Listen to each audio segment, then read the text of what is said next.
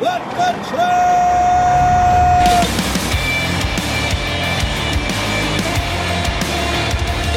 You are listening to What the Truck. Are you ready to truck it? It's time for your nooner with Dooner. What is happening, everybody? Welcome to the show. We got an amazing one today, but before we get to it, gotta I love to support the local teams out here, the local flavor, but I do it because the local teams support us and our children. Big shout out and thank you to the Chattanooga Lookouts. They had um, the best students in Hamilton County out at the field. Hamilton County is the county we're in in Chattanooga. The best students in elementary and middle school were honored at the Chattanooga Lookouts game. Got to walk the warning track, got to walk on the field, had the whole audience cheering the kids on for doing their great work um, and amazing work to my kids who are right there with us getting honored. Great job, guys. Congratulations to you. Now, today, big topic's going to be uh, double broker. You might notice my outfit. You know, this is an immersive episode. I hope you and the audience are all wearing tracksuits. I asked all my guests today to wear tracksuits. I don't know if they did that, but it might be a challenge because I put a poll out and I was curious how many of you actually own tracksuits? And you know what? It's shocking. Only 20% of you do. 79%, 79.4% said no, you don't own a tracksuit. What is that, one in five of you? Get on it, man. They got some good deals on these uh, Adidas ones. on the show today, I'm talking about one of the biggest issues plaguing our industry double brokering and load board fraud. Truckstop found reports of fraud jumped by 400% from the fourth quarter of 2021 to the fourth quarter of 2022. How can shippers and carriers fight back? We hear from Metafora's Ryan Schreiber and FreightWaves' Rachel Premack, as well as Justin Martin, as they shine a light on this topic. We're going to get all different opinions on that. In studio, we got the CEO and founder of Waabi. It's Raquel Urtasun.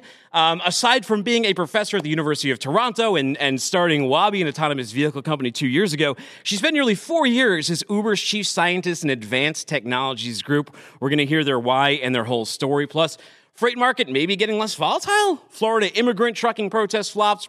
Blitz week begins. Tesla's new robots, awful TikTok rep- recipes, and a new method to strap. Let's get to it. Tip the band here. Supply chain challenges are not always easy, but the commitment from the team at Dunnavant Logistics to take on that responsibility is unwavering. Dunnavant, logistically speaking, they're at the center of it all. Visit them at Dunnavant.com. But right now, we're going to visit with Rachel Premack, editorial director at FreightWaves. Rachel, do you own a tracksuit? I don't own a tracksuit. I'm part of the 75% or whatever. When I saw that poll on Twitter, I immediately voted no. I don't know what's the where, where do you wear your tracksuits other than to go on what the truck for a double brokering up? Oh no no no no! I didn't. Some people online were like, he he bought this. I have like a dozen tracksuits. We go out like the Royal Tenenbaums to to eat. I find these things incredibly okay. comfortable, especially during the pandemic. Rachel, it's a nice matching set situation. I feel like matching sets are definitely trendy, and I feel like tracksuits are the original matching set. Ooh, ooh. Well, it is a little warm up here with this thing on. I'm not going to lie to you, so yeah. I can sweat off. Bear with me. Well, we had a lot of depressing market prognosis on our last episode. However, you wrote an article last week that said, could freight get less volatile? Tell us, Rachel, could it? Yeah, so it seems as if shippers, especially those large enterprise shippers with freight spends of 10, 10 million or more, they're getting sick of this on and off thing where when the trucking market is really hot, they end up spending a lot of money on freight. They end up not being able to find capacity as easily. And then when things slow down, they can, you know, save a lot of money on, on freight spend. But at a certain point, even that capacity starts to wear out because, or wither away because more and more companies go bankrupt or have to really slim down their operations. So it seems like these very large shippers are just getting sick of this and want to get to some sort of normalization. So the newsy element of this is that during this current uh, meltdown in spot rates, uh, we aren't seeing contract rates really uh, decline at the same sort of rate that you'd expect. Yeah, well, you know that's what Zach. That's what Zach Strickland, our director of market intelligence at Freightway, said. Contract rates have not experienced the free fall that he expected. They, I, I, believe that initially, just looking at this data, you thought that the, the spot market just submarining, falling into that abyss, would drag down rates with us, but it doesn't seem to be accelerating as quick as it could. Although there's a lot of pressure, right? Uh, RFPs have become almost perpetual, and we're seeing a lot of companies jump into RFPs early to capture these lower rates. What's happening there? Yeah, so typically we would have a very regular RFP season. You know, at, in Q4, shippers would evaluate their freight spend, evaluate where the market's going, and engage in this sort of uh, negotiation process with carriers. And then by Q1 or maybe Q2, contracts would come online. Instead, what's happening uh, since the pandemic, we've kind of thrown that regular season out. It's returning to some degree, but more and more shippers and carriers are going with these quarterly contracts or monthly contracts and mini bids because they kind of feel that the market's always changing. So instead of sticking to one rate for the whole year, you kind of adjust as you go along. Um, the other kind of interesting side of this is that last summer, when we start to see when we started to see the spot market really fall, a lot of carriers proactively went to shippers and said, hey, we'll give you um, a decrease on our rates. We will we'll take all of this down. And the idea of that is you're kind of going to the shipper first and getting ahead of the market instead of having the shipper come to you when the market is that much worse and asking for a decrease. Um, and and you know it's just not going to be a, a favorable situation as favorable as it would be otherwise. Now, in your article, it seemed like some shippers realized that dragging down rates too much would kill their carriers, would kill some of their good partners. So they've backed off a little bit or, or, found equitable rates in that, that gap between the spot and the contract. However, there's also some shippers going for blood. What's that? What's happening there? Yeah, yeah, yeah. It's definitely so. There is one uh, shipper in the home building vertical who told me exactly what you said. "Quote: We're going for blood." They stuck it to us for two and a half years, and it's payback time. So as you can tell, they're in the home building space. They're a bit more tied to really volatile demand cycles, more so than, say, someone in manufacturing. Um, so, a, a shipper that's going to be more tied to consumer markets or more tied to really volatile demand, they're probably going to be less likely to have these close and steady type of carrier relationships. Um, in addition, that the, uh, a smaller carrier is also something, or a smaller shipper rather, is uh, probably going to have less close partnerships with their carriers. So they are more likely to have these really volatile ups and downs. And now that it's a down situation for the trucking industry, shippers who might be uh, who do more spot market loads, they're going to be really, really pushing for these these steep discounts when it comes to their rates. Interesting. You know, I was talking to uh, Tom Albrecht from Reliance Partners on our last show, and one of the things that came up was was loans, the consumer, and how much pressure is being put on them. And I know in, inflation comes up a lot, but take a look at this this chart on loan delinquencies, right? So there's a few here, and you can see auto loans are rising, um, credit card loans are rising mortgages going up, student loans, they actually bottomed out. They, that was actually, the, in my opinion, the real stimulus to a lot of people. I mean, giving you like mm-hmm. two checks for $1,000 in two years isn't really going to save a lot of people. But the average American pays $400 in student loans, right, Rachel, monthly. Mm-hmm. And that's something they haven't had to pay for a while now. However, if the can doesn't get de- kicked down the road, these are resuming in a couple months. How, um, how disastrous is all of this? Yeah, I think that student loan situation is definitely the most worrisome for me. For I mean, for me as I as I look look at the broader economy, especially because the folks with student loans, these are people who are kind of starting out their lives. They're in their twenties or thirties or forties. They might be having, they might be, you know, just starting out in their careers, trying to furnish their homes or trying to rent an apartment or kind of, you know, just get started more generally. But then you also have quite a few people who are in their 30s and 40s who have student loans who also are, you know, juggling daycare expenses or dealing with aging parents. So it's it's certainly something that folks who are already in probably their more financially stressed part of their lives, this is just a new stressor. And for the past three years, they haven't really had to worry about it. And now that's coming back, that's something that's definitely going to slam a lot of household budgets. Ugh. Well, that's not the only issue going on in freight. The other big one is load board fraud. TIA President Anne Reinke, she says that reports of fraud she's hearing from the group's members are at levels it has never seen before. In fact, TriumphPay, they're handling more than $23 billion in payments. They said over the last nine months, we could get calls uh, daily and hourly from brokers who would say we just caught someone broke uh, double brokering. They say that this is a 500 to 700 million dollar per year problem to their members. Mm-hmm. Yeah, it's the double brokering issue is really interesting because it's not it it's not like one big heist or one big person that's involved or group that's involved. It's all of these really small players, you know, kind of chipping away at what truck drivers are paid ultimately when it comes to the to the end of the day. But it's it's it's it's chipping it's it's it's these sort of amounts that are probably in the hundreds maybe even the tens of dollars, hundreds of dollars. It's it's a low amount of money that's getting uh, siphoned away from carriers at each of these double brokering opportunities. But as you mentioned, when you put it all together, it, it comes out into hundreds of millions, and this is something that really is hurting truck drivers, especially as the market starts to starts to collapse. Yeah, there's several aspects to it too. There's there's two major types of load board fraud. There's the double brokering and there's the load fishing. Basically, how double brokering works is someone posts a load, um, a broker comes and accepts it, pretending that they will be the one to actually carry it, but they don't. They probably don't even have any assets. They may not even have uh, the relationships you think, but they see margin, right? That's all they're in here. They're just playing for margin and for money. So they're reposting it. Some of these ones, the real danger isn't that they're going to steal your freight. It's just that they're putting it to someone that you might have on your DNU. It might be a carrier you don't want to use. It could be a carrier that gets into an accident and then you're suddenly liable. So there's a lot of dangers there. But then there's the version where it's just straight up outright theft, right? And that's where they, they completely scam you into switching carriers, switching what truck it's going on, switching where it ends up, and rerouting your driver. This driver, he might not be a part of the scheme at all. He gets roped into this thing, and now he's a part of a crime because he's brought the load somewhere else. And it can be incredibly difficult to recover this freight.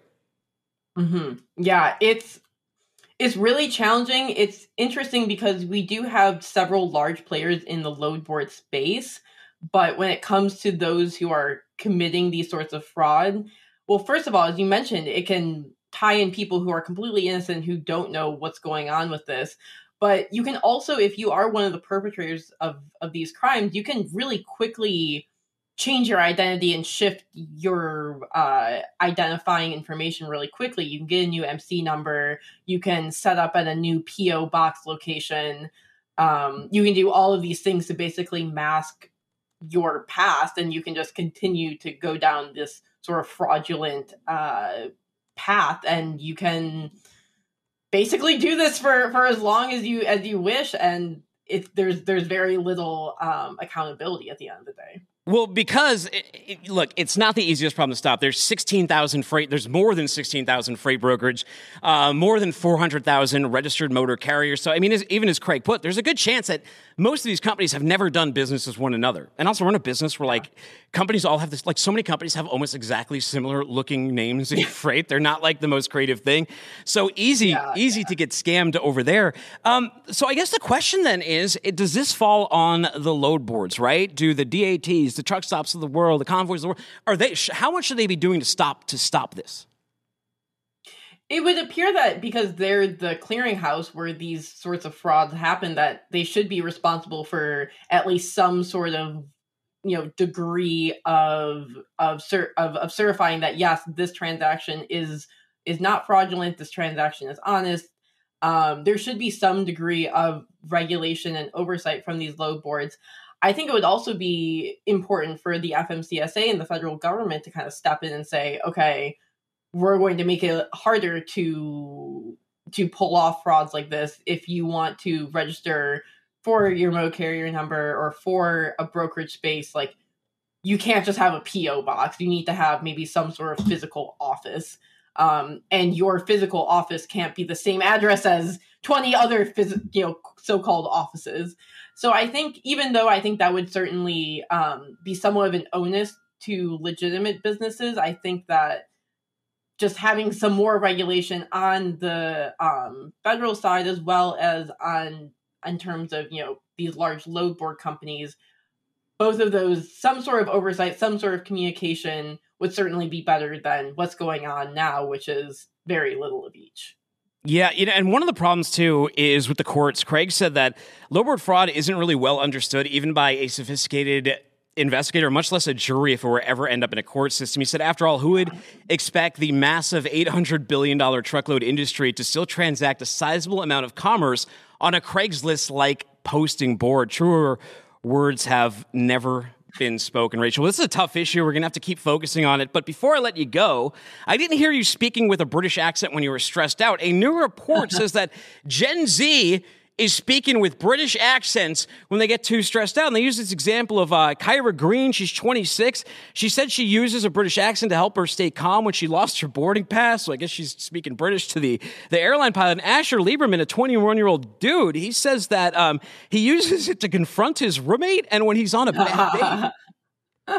I've never done this. I do watch Love Island and I love the like Essex accent that they kind of talk about in that article. I think it's it's amusing. I personally have never done this, but maybe I have and you didn't notice because my microphone was on mute at the beginning of the show. So Could be. Yeah, I, I like was the- doing it while I was muted and stressed out, but no one no one knows. Me too. I was speaking British when you were stressed out. Um, do you do you think this would work out between these two, Kyra and Asher, if they went on a blind date and they both started speaking British, or would that be like an indication that it's off? I think one of them needs to pull them pull them out of their stressed state. I don't think you can have two stressed out people using an unhealthy the same coping mechanism. One of them needs to pull the other one out, I think. I I mean, I don't know. Or else they would just end up only speaking in a British accent to each other and then I don't know. Maybe they can move to the U- UK and then it would all work out.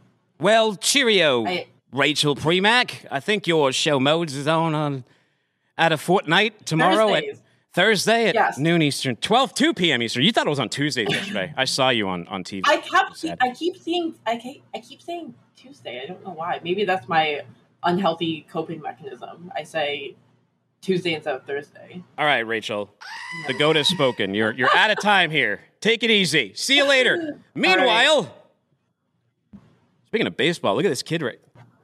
Look, look at this kid right here. Gets stuck right up in the dirt. The the dirt devil right there. The dust devil.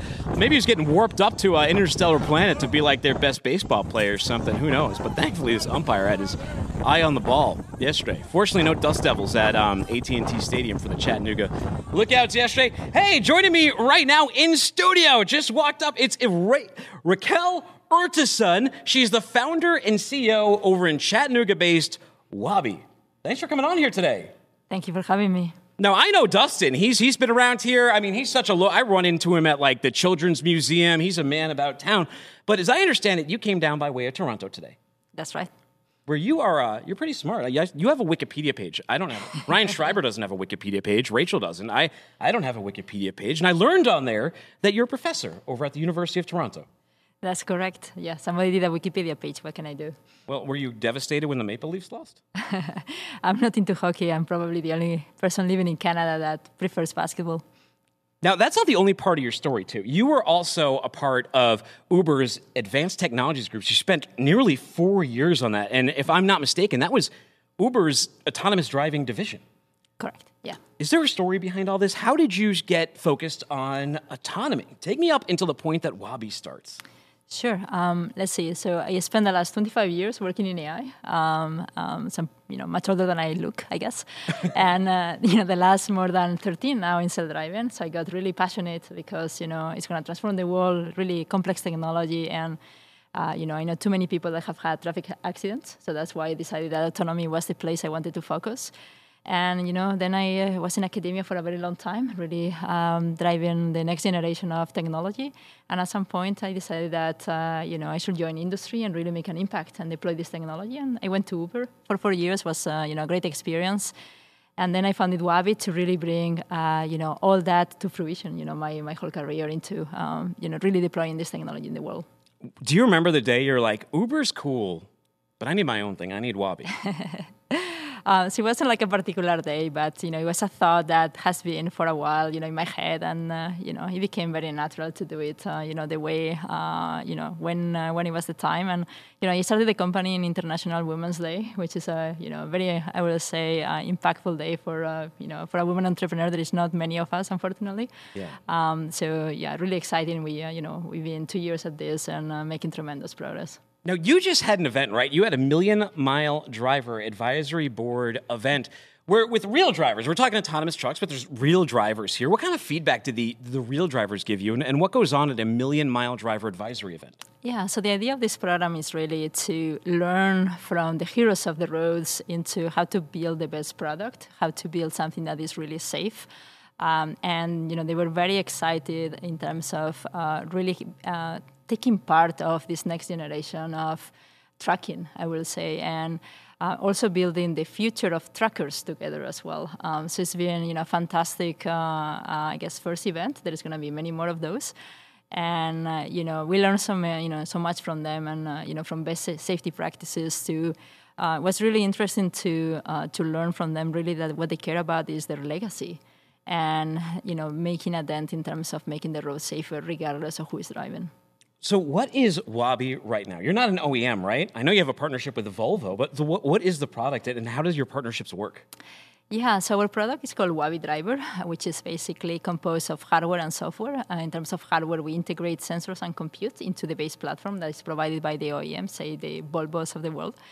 Um, and then basically we develop the software uh, that drives the trucks autonomously without uh, you know, without a human driver. Um, so that's kind of the, the product offering. Um, and I guess together, you know, uh, we believe on deep partnerships with OEMs because you want to build a product that is robust, scalable, and safe from, from day one. Now, you said you've studied AI for a while, and all the hype right now is about ChatGPT, right? Nobody uh-huh. will shut up about ChatGPT, you know, uh, iterative art, all those kind of things that, that they're uh-huh. doing with AI. Is that really a big leap? Has, have they been working on this for a, a, a while, or are you impressed by it? Does it help autonomous vehicles? Oh, you have a fantastic question. So um, I think it's very exciting to see how AI is revolutionizing many, many things now, and you know, achieving a level of performance that wasn't thought of possible before, and really enabling also different ways for humans to interface or interact with machines. And I think yeah. that's why ChatGPT is been a fantastic example. Now, as it relates to self-driving, actually, uh, it's a very good analogy in terms of what Waabi is. Uh, uh, for example, um, you know, if you look at the industry, there is, um, I would say, two main problems today uh, in terms of why we don't see self-driving deploy, uh, you know, in the real world. And is because the autonomy stack, uh, you know, the brain of the self-driving vehicle um, doesn't generalize well to the situations and also because you need all this manual testing, right? You need millions of miles of you know driving around and around to basically see or test whether your system is safe versus not. And every time you change it, then you need to do it again, right? So that's not scalable. That's not a good solution. So coming back to the you know the uh, I guess the AI story. So what Waabi is providing is this next generation of technology where you know, we provide a foundational model, the ChatGPT or the GPT-4, if you wish, uh, for self-driving that actually drives our trucks. And also, we provide the generative AI technology, the more um, uh, drawing like, uh, if you wish, analogy. Uh, that is our simulator that can expose the uh, truck to all the possible situations before it goes on the road so that it's much safer uh, by the time you even deploy on the real world. What's the roadmap? Like, what are, what are we looking at in terms of fleets really adopting this and moving out of the, the pilot stage? I know there's a lot of there's a lot of driverless pilot pilot stages going on, but when when is this viable? When can fleets start considering adopting this tech? Yeah, yeah, great question, and uh, I guess it's the billion-dollar question in terms of you know the timelines and uh, you know. Um, uh, so the phase that we are now is in terms of our commercialization is really in terms of pilots, and there is some really exciting things that uh, we will be showcasing soon. Uh, not today, unfortunately, but very very soon. Uh, but uh, you know, I think it's you know for us it's very important that you know we build the customer and you know we, we treat the customers as partners and we build this roadmap together because it's very important that the product that we are bringing to market is the right product for them. So it's a journey. It's not uh, you know pilots are just the, the beginning, but there is much more to do than just you know a pilot for the sake of you know some uh, PR splash. Now, can this tech help prevent fraud and double brokering. It's a big issue today. Um, that's done with human drivers, and that, that's there, there's there's a lot of tricks that go on, usually through a load board. Can this help stop that? So I think technology in general can, uh, you know, stop a lot of the, you know, at least some of the issues that we see in the industry today. Uh, for example, maybe one where it's more clear is uh, there is a lot of theft of cargo, right? If the driver stops for, you know, a rest stop or, you know, having a meal or whatever it is. Uh, so with autonomy, we expect that those trucks will actually be, uh, you know, driving uh, without those stops, right? So that's an example where it should be safer. Um, I think technology also from just digitalization should help and tracking of, uh, you know, trailers and tractors uh, should definitely help as well in terms of, you know, for folks to actually make more informed decisions, but also to prevent some of this, you know, fraud as well. Uh, and I think in general, there is a lot of AI can actually do to detect uh, fraud. Now, before I let you go, I'm taking a little bit of a poll. You don't happen to own a tracksuit, do you? I don't. but if you're gonna give me one, I'm happy to take it. I'll give you a hat. I do have a, I do have a hat for you as a party gift. I do have one more question. What do you think the biggest hurdle this decade will be for autonomous vehicles? That that the biggest problem that you're trying to solve right now? Um, that's an interesting question. Um, so I think the uh, you know from the autonomy front, right, from the developers of AV solutions, uh, we need to not only build a scalable solution and show that it's really scalable, right, but also we need to show that the unit economics work. Mm. Which is something that we haven't seen yet, and you know, people assume in the industry technologies that if I build this technology, everything is going to work out. Uh, but it's still to be seen whether we can make this uh, to be economically viable. Um, I will I will say that's probably the uh, you know the biggest biggest hurdle. I think that the world is going to be a hybrid world where you're going to see human drivers and machines uh, driving for a very long time. Um, so I think that you know from the perspective of jobs, etc., is you know I don't see that as a hurdle. I see that of let's build that future together so that we can actually provide better jobs for people. Wow. Well, great message right there. Enjoy your hat. Thank you so much for coming down here. Enjoy all the beauty that the Scenic City has to offer here in Chattanooga. Thank, Thank you. you. so much for, Thank you for having by. me. Take care. All right, everybody, we got a little shout out to uh, the sponsor here. Send us the hard stuff. That's what Dunnavant Logistics says. When you run into that really challenging logistical nightmare that keeps you up at night, get the good folks. Oh, call the good folks over at Dunnavant. They make headaches disappear. Visit them at dunnavant.com. Elsewhere, take a look at this. This guy's out in an open sea kayak right here. Just out fishing. I don't know what all that gear is. Anybody out here a kayaker? I, Brian probably is. I bet he puts a big butt in a kayak. Oh, and look, the shark comes out of nowhere, takes a bite out of the dude's kayak. Now, I got a question. What do you think would be like more mentally um, disturbing to be that child who almost got whipped away by the dust devil at bat? Like, would that make you strike out all the time, or would getting it like oh, nearly attacked by a shark in a kayak keep you out of the water? I'm not sure. I'd have like some Chief Brody fears after that one. Anyways, it's my homie Ryan Schreiber. He is a CGO at Metafora. Still trying to figure out what exactly a chief growth officer is. Have you figured that out, Ryan? You and me both. No, yeah, no, I have no idea. It just sounds good. And when they put like a C just, in, when they put a C in front of your letters, you I describe myself as a mascot, basically. Like I'm just a fucking mascot. I'm just a mascot. You're just a funky mascot, right? Of course, he said funky. I'm just a funky mascot, bro. Funky, funky is mascot. funky is all get out. You know, I've asked every guest today to wear a tracksuit, and so far, uh, I'm whiffing on everybody. Where's your tracksuit? Yeah, sorry, buddy. Well, I'm traveling. Like, if you had told me last week, maybe we could have made this work. But like, I'm in Seattle today, so I didn't have it with me. I wasn't gonna. I didn't have time to go buy one. I think you could pull off like a velour one. Oh, 100. Yeah, definitely, bro. And you could say juicy across my butt, of too. Course. You know, like, we could go back to the early 2000s, bro. Oh, bring sure. it back. Bring it back. The world was a better place. Yeah, yeah definitely. Well, speaking of early yeah. 2000, all right, if Freight Tech were emo bands, who would be the My Chemical Romance of Freight Tech?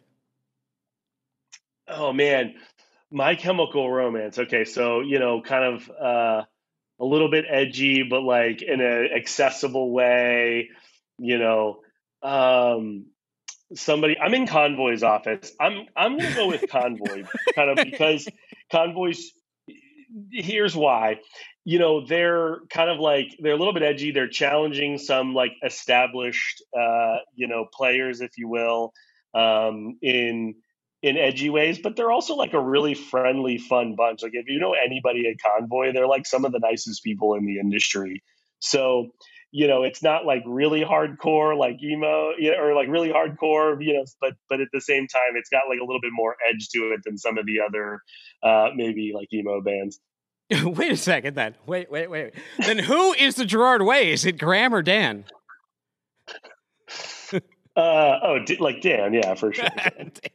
Dan's yeah, Dan. I love it. I can see him in the black parade over the, there. He wears the mascara all the time and stuff, you know. Yeah, he's still in the eyeliner, of course, man. Yeah. The guy liner, it brings out yeah. the eyes. That's what I used to tell people. Hundred percent, yeah. Well, Kevin, My Chemical Romance has won some awards. They'll probably end up in the Rock and Roll Hall of Fame, where we'll be in Cleveland. But you're an award winner too. Congratulations, sir!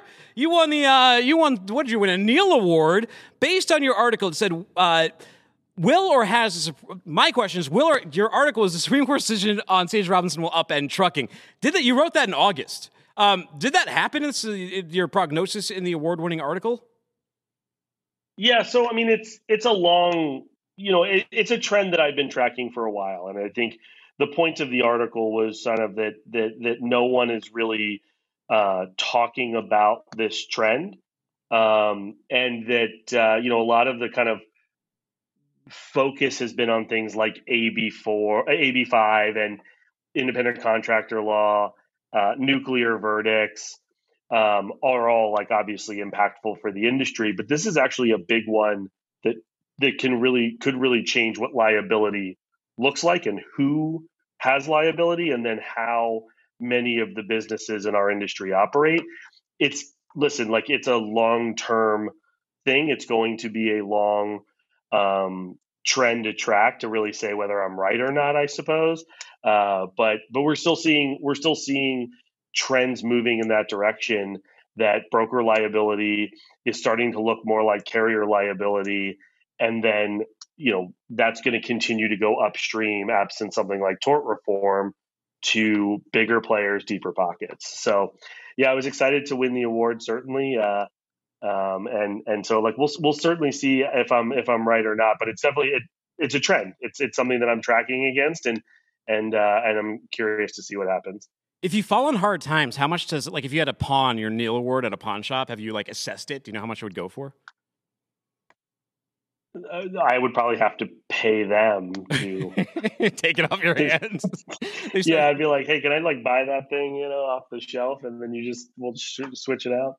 Now, right, And they've been making up terms. They've been trying to shame people. Remember when there was like the Great Resignation and employees started thinking they had some power? So the the media, the mainstream media, comes out with fake terms like quiet quitting, and they're like, "Oh, people people are quiet quitting. Got to get them back in the office. They're not doing their job." Like, mm-hmm dude, quiet quitting is not new. People like working just they're not their yeah. regular nine to five, punching the clock. I've worked in freight. I've worked with tons of entry writers. I've worked with tons of dispatchers. And one of the reasons I started learning new stuff is I, I look at them and I'd be like, "How long have you been doing this?" And they'd be like, "Ah, like four years." You know, I like they like the stability. They like the, the to collect the paycheck. They don't really want to go anywhere. Yeah. That's not new. Like that is not really a new thing. But you're 100% remote. You just connected with your remote team. What's the secret to your success? You know, it's we went 100% remote. This is just part of our team here, and like cross functionally, um, we have like some uh, you know product managers in here, an engineer in here, partnerships. Obviously, I do growth, whatever that means. It just means I'm tall, I think, and I'm fat. Um, I am getting fatter. My doctor told me last week, so maybe that's what growth means. But anyway, you know, I think that uh, we went before COVID. We were 100% in the office and 100% people in Chicago.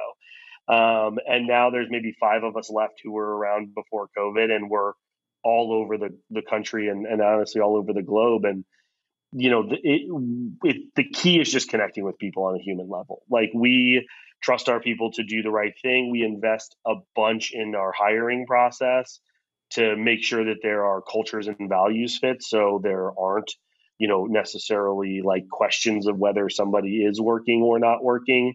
And then we set up our business processes to make sure that we can do the same uh, same level of work and and then tech and apply technology where necessary to ensure that we can both engage people and stay connected but be uh, you know be effective. Uh, and then take opportunistically chances to get together. So for instance i'm out here in seattle. I'm uh, meeting with a couple of companies out here, and we have some team members here. So let's look up. I'll look them up, and I find time to get dinner, and we get those folks together.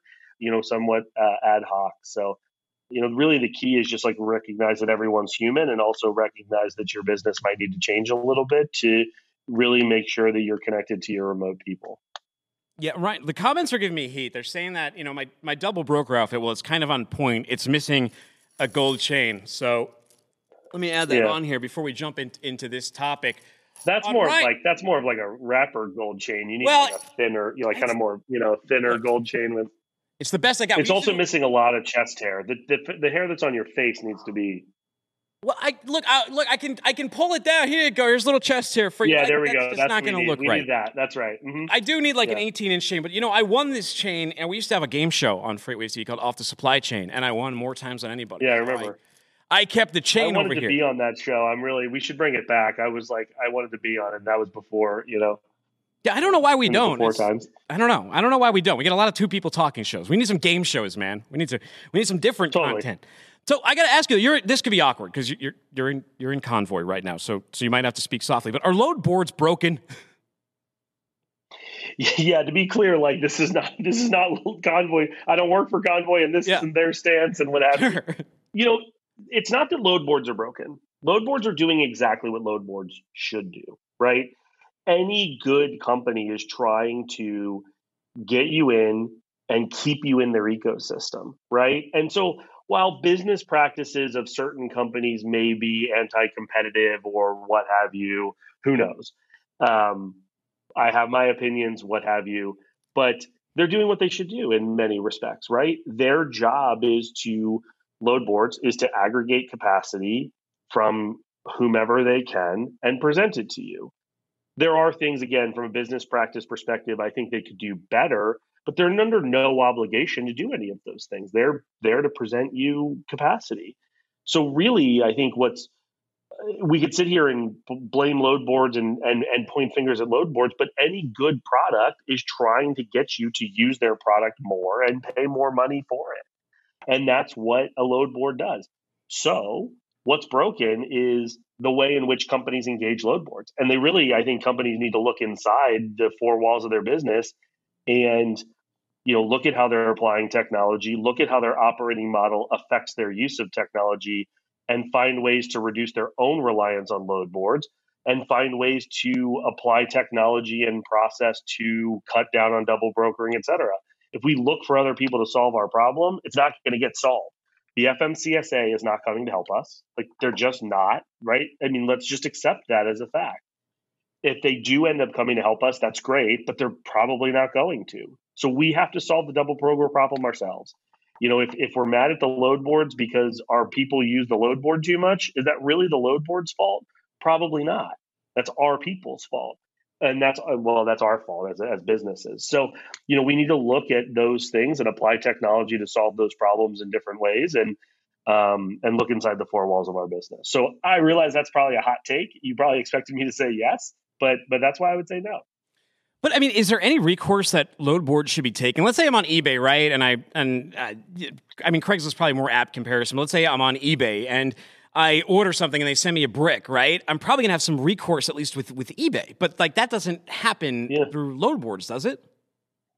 Buyer beware, man. Caveat emptor, right? Like buyer beware. You have a responsibility for yourself and your business to uh, you know, to make the best business decisions. Look, I mean, we were, you know, when I when I was a freight broker, right? When we were freight brokers, if I called my customer because the truck was running late and I said, man, you know, like these drivers today and and and like, you know, or my my carrier sales rep or what have you, the customer's like looking, you know, looking at me, but you know, looking at the computer saying, Well, I picked you because you told me that you knew what you were doing. And so I I don't, you know, listen, morally, kind of like ethically, do I think these people should do do I think that the load board should do more to vet out fraud? Absolutely, I do think that they should. But should and what they're obligated to do are two different things. And I genuinely believe that we can we can and should look inside the four walls of our business and do everything that we can do to root out fraud. Everybody likes to talk about how they love capitalism. It's a market. They've made a market, they've created a market, but now you want them to self regulate that market. You want them to install regulations in their own market. That's, you know, kind of incongruent with what we want from a free market. And so, in some senses. And so, I think that, that really the right way to solve the problem is to look inside the four walls of our business. And here's the, the best part about that, Dooner, is the companies that are willing to do that, they can create a competitive advantage. I mean, what's the number one question you get on a sales call? What's your differentiator? Yeah. And one of your differentiators can and should be how you vet the liquidity within your capacity network and how you ensure quality service. Typically, you say service, right? But what does service mean? And so, if you can really talk intelligently to how you are ensuring and creating an environment of secure transportation services for your customers as an intermediary, that's meaningful. I mean, carrier vetting itself can be very controversial. There's a number of programs out there, but then there's a lot of drivers who push back and they go, "Hey, docking me for not having you know inspections, especially to a smaller carrier, is not necessarily fair." And I know people personally who've gotten yeah. kicked off certain load boards because they didn't have enough inspections. They're like, "Wait, you're telling me I got to go out and get an inspection to have this happen?" So for load boards to take on that problem too, it could be a challenge. But is is there something they can do? Is like eh, or, or that you can protect yourself from this? It's an imperfect system. Like right? I mean we're we're learning as we go and one of the challenges uh, in the industry right or, or one of the challenges in making data driven decisions is that you likely need multiple data points to increase your confidence interval that whatever data driven decision you're making is the right one right? Like if your wife came home late one day and you know unexpectedly doesn't mean she's cheating on you. You probably want more data points to suggest that she's cheating on you, right? And so, similar concept. You want multiple data points. So, looking at one thing like inspections by itself in the abstract to tell you whether or not a carrier is actually operating freight on the U.S. highways is not is not you know a high enough confidence interval necessarily to say yes they are or no they're not, right? Both of those things. And so the best way to solve this problem is through the application of technology and and putting your trust in one system again would just be one data point where there are conflicting incentives. So there's technology solutions that can help you with this and data solutions that can help you with this. I mean highway is a great example just to shout out one company specifically. You know there's but there's carrier assure there's there's other folks who are working on the problem right now and those can be helpful for you as well in identifying the right or the wrong solution for your your group uh, or for your company specifically. But I don't want DAT making or Truckstop making or any of the other ones making my internal business risk decisions. That should be that, that that's something that we need to take onto ourselves and really focus on as a again as as as industry participants. Ryan, when you get stressed, do you speak in a British accent? I I speak in a cat accent. Okay, let's hear it.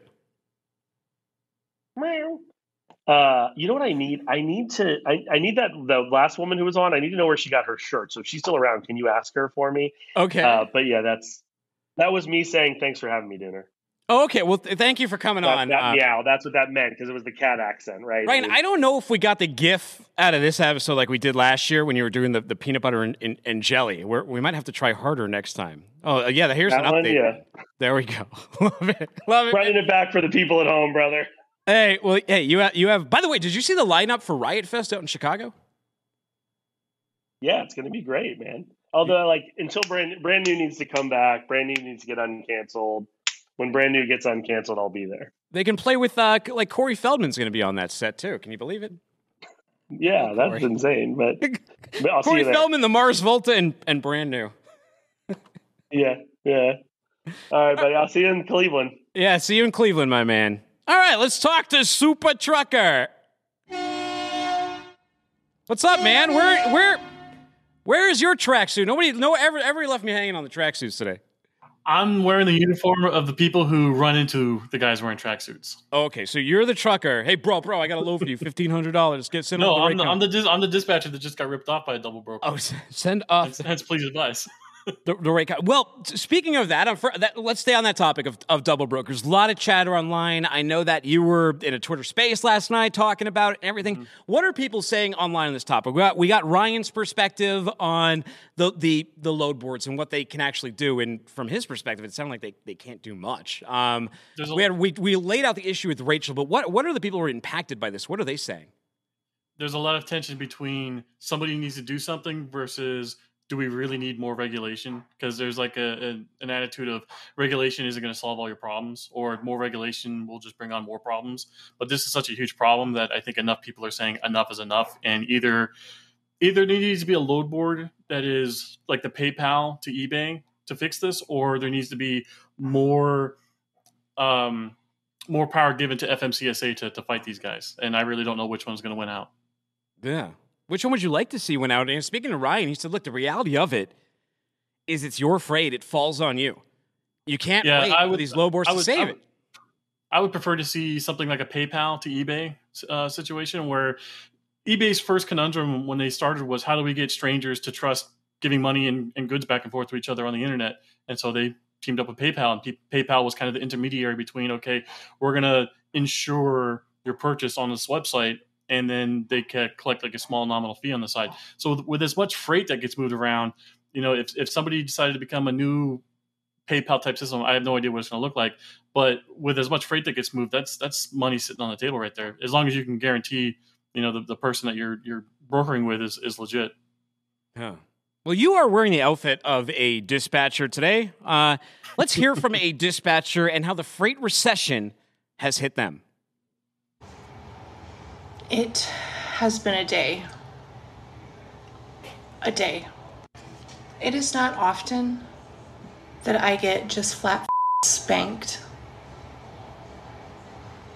by moving freight, but it whooped my ass today. We've all heard everybody talking about the low rates because they. c- uh, I'm not going to say they can't go any lower, knock on wood, but they they're record breaking awful. But what I haven't seen a lot of people talking about is the lack of freight. And I I am I am flabbergasted. I've heard some millings about about it. I've heard people discussing it a little bit. I make it a point to read at least one article a day on the industry, um, and I watch analysts and trends and things like that because I, the better informed I am, the better I can care for my drivers. And I haven't had to deal with it until today. Wow. So first, I got to say about her is she just heard about it now. She obviously isn't reading. You know, she said she reads articles. You're not reading FreightWaves. You said you listen to industry experts. You're not. I'm not going to call myself an expert. I'm a S poster and a podcaster, but I bring experts on the show. So you're not listening to this one either. Yeah, no, you, you just read the comments to that video. Half the comments are there's plenty of freight still out there, and the other half is you must be new at this. You know, you, you can't come into this without knowing what's really going on. Yeah. Uh, so what do you think? You think she's she's in big trouble if she's just figuring this out now? Yeah, yeah. yeah. FreightWaves has been screaming about this for over a year. Drivers have been saying this for almost as long. Um, you need to talk to your drivers. You know, you, you can't be caught off guard in a, in a market like this. you know, back in trucker protests are nothing new. There's a ton. They get they get whipped up all the time over on Facebook or whatever group. They often turn political really, really quick. They get hijacked. A lot of scam donations, all those things. In fact, the only one that really even got any traction and did something was the Freedom Convoy, and I think that's because that was a message that people outside of it could maybe jump into, especially at that time in both America and Canada, and how people were feeling about mandates uh, in the beginning of 2022. But now they there's they try to drum up this freight boycott in Florida. Uh, what was it about the im- immigrant immigration boycott? What happened there? It was a total bust. Absolutely nothing. Um, rejections right now are so low that you know the, the talking point of saying no to cheap freight is just out the window. Anyone that's saying no to freight to Florida, there's going to be a thousand people behind them saying yes. Here's one of those people. Let's roll this clip right here. Good afternoon, everybody. It's Rick Santiago. I'm going to let you know that the truckers' movement for justice is actually in full effect. I have 500 different owner operators coming from St. Louis, Missouri alone. How many times do we have to teach you this lesson, old man? I love the young people. I mean, there's a lot of allegations. Allegedly, there's a lot of allegations about Rick Santiago, Santiago and and taking money from people and doing this all the time. In fact, when there were other protests that were being drummed up, spin-offs of the Freedom Convoy, he was one of those people that was trying to get those things off the ground. That went nowhere. Yeah, no, this this thing happens like every six months, I would say here.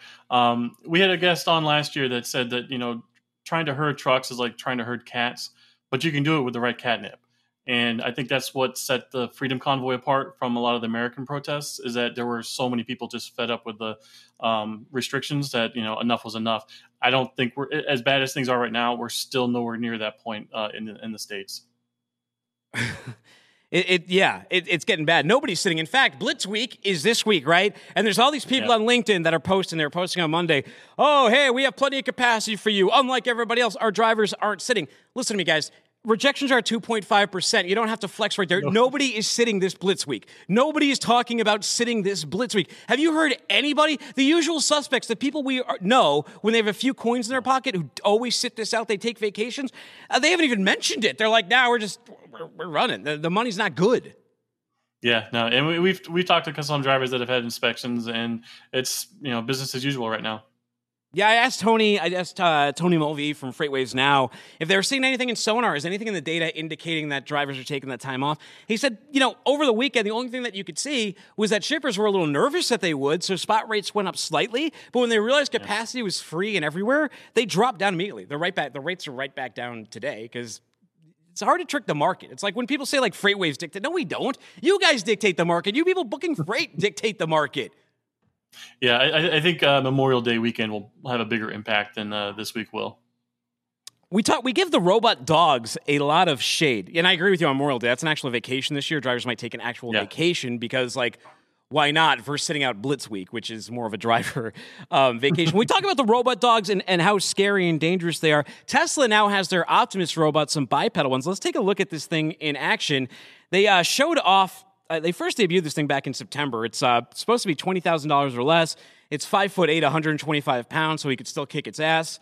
Um, but the I guess the improvement here is they got the joints and the hands better. Do you like the Tesla robot? Are you excited about these? It's it's funny watching how they walk. You know, it's kind of like a toddler. But twenty thousand dollars—that's pretty cheap. I don't know what the capabilities of these things are. Like, I don't, the, the hands don't really look all that dexterous. Um, so at this point, this this still all looks kind of like a, a tech demo. Oh, there we go. Yeah, we got some fingers.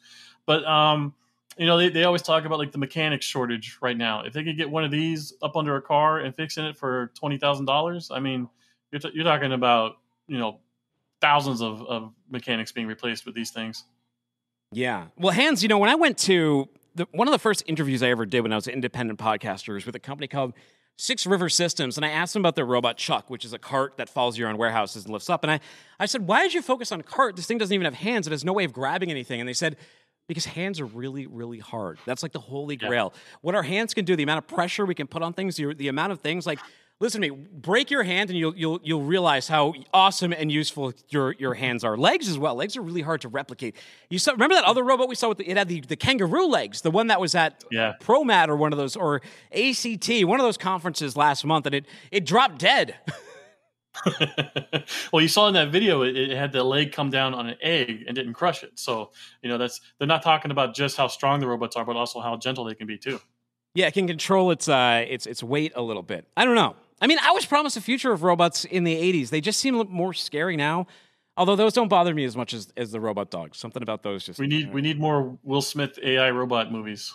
Now, let's take a look at this person. I always rate the strap work, but now we're going to rate the strapping method. Play this video.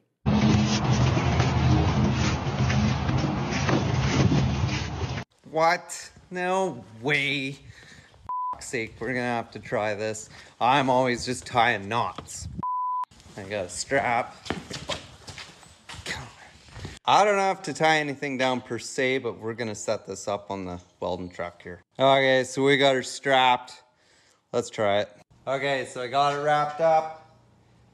You stick it under, you pull it through, and then roll it up. Oh, for sake, oh, it's tightening up. What? No way. sake, that easy? That ain't going any I spend so much time just tying up the loose ends, and that was simple. All right. Uh, uh, beep. was that beeping a good way to strap? Is that dangerous? Is he taking a shortcut, or is that that fine? Absolutely. This this is like where social media shines. You know, it, I love seeing like the hive mind stuff and accounts like this where they find stuff that you know people think is like common knowledge, but like so many people had no idea. Love it. You love to see stuff like that. Huh. When's the last time you went on a picnic and did anything like this happen? Sound up. My last pick did not go anywhere near like this. Dukes of Hazzard style. That's DeSoto County When you do a pit maneuver, aren't you supposed to keep control of the cop car? Like he did the pit, and then he goes flying up the hill, almost running these guys over.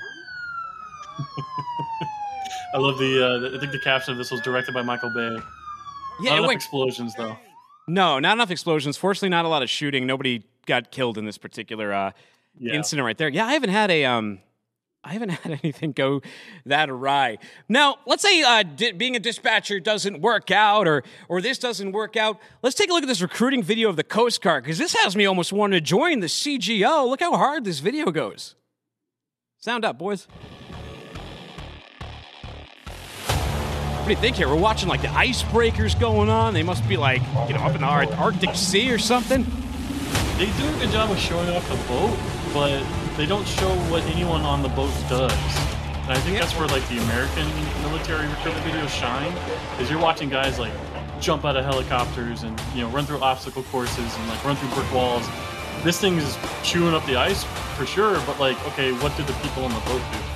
It needs like a jack guy pulling a rope really fast, getting like Yes. rope burn, you know, turning Yeah. wheels and stuff like that. Just I, showing the want to see somebody with a sledgehammer like you know banging the, the bolt that like releases the anchor. I want to see sweat glistening, you know, off these guys. You're right. This is more of a boat commercial. This is more of like how good is the boat icebreaker. Their marketing Yeah. agency sort of failed here. This was right. this was a video that was made by boat nerds for boat nerds, which more power to them. But if you're trying to get people, you got to have people in the video. Very well. All right. Now we don't want to leave everyone. It's a Wednesday. You might be thinking about getting a snack. Let's let's roll this recipe. Let's see if this would be any good soup. So I'm starting off here. I have putting- no idea. Why put the chocolate on the outside? Yeah, I don't know. I, I think that she, like, you know, when you make a sundae, like Friendly's. I don't know if you guys have Friendly's out here. We have Friendly's out in Massachusetts. Yeah, You know, you you put the chocolate on the inside of there, and it creates sort of like that marbling effect. And now she's Maybe on the on the outside, if it gets cold, she can break off the chocolate. But in the meantime, you're just making a huge mess. What was the brown liquor? Was that like Jägermeister or Coke or Bailey's? Bailey's or something. like that. Bailey's. Then she put some water in here, and then she put some caramel. She's putting whipped cream. She's gonna. My, my blood sugar spiked just watching. I think she just realized she screwed up. If you look at her, her hand, Yeah. like, and she's like, "Oh wait." because she she can't pick the glass up. She still kept it though. All right, well, everyone, thank thank you for joining us on What the Truck. Subscribe it wherever you get it. Sorry about the beginning of the show. We'll edit it out. Take care.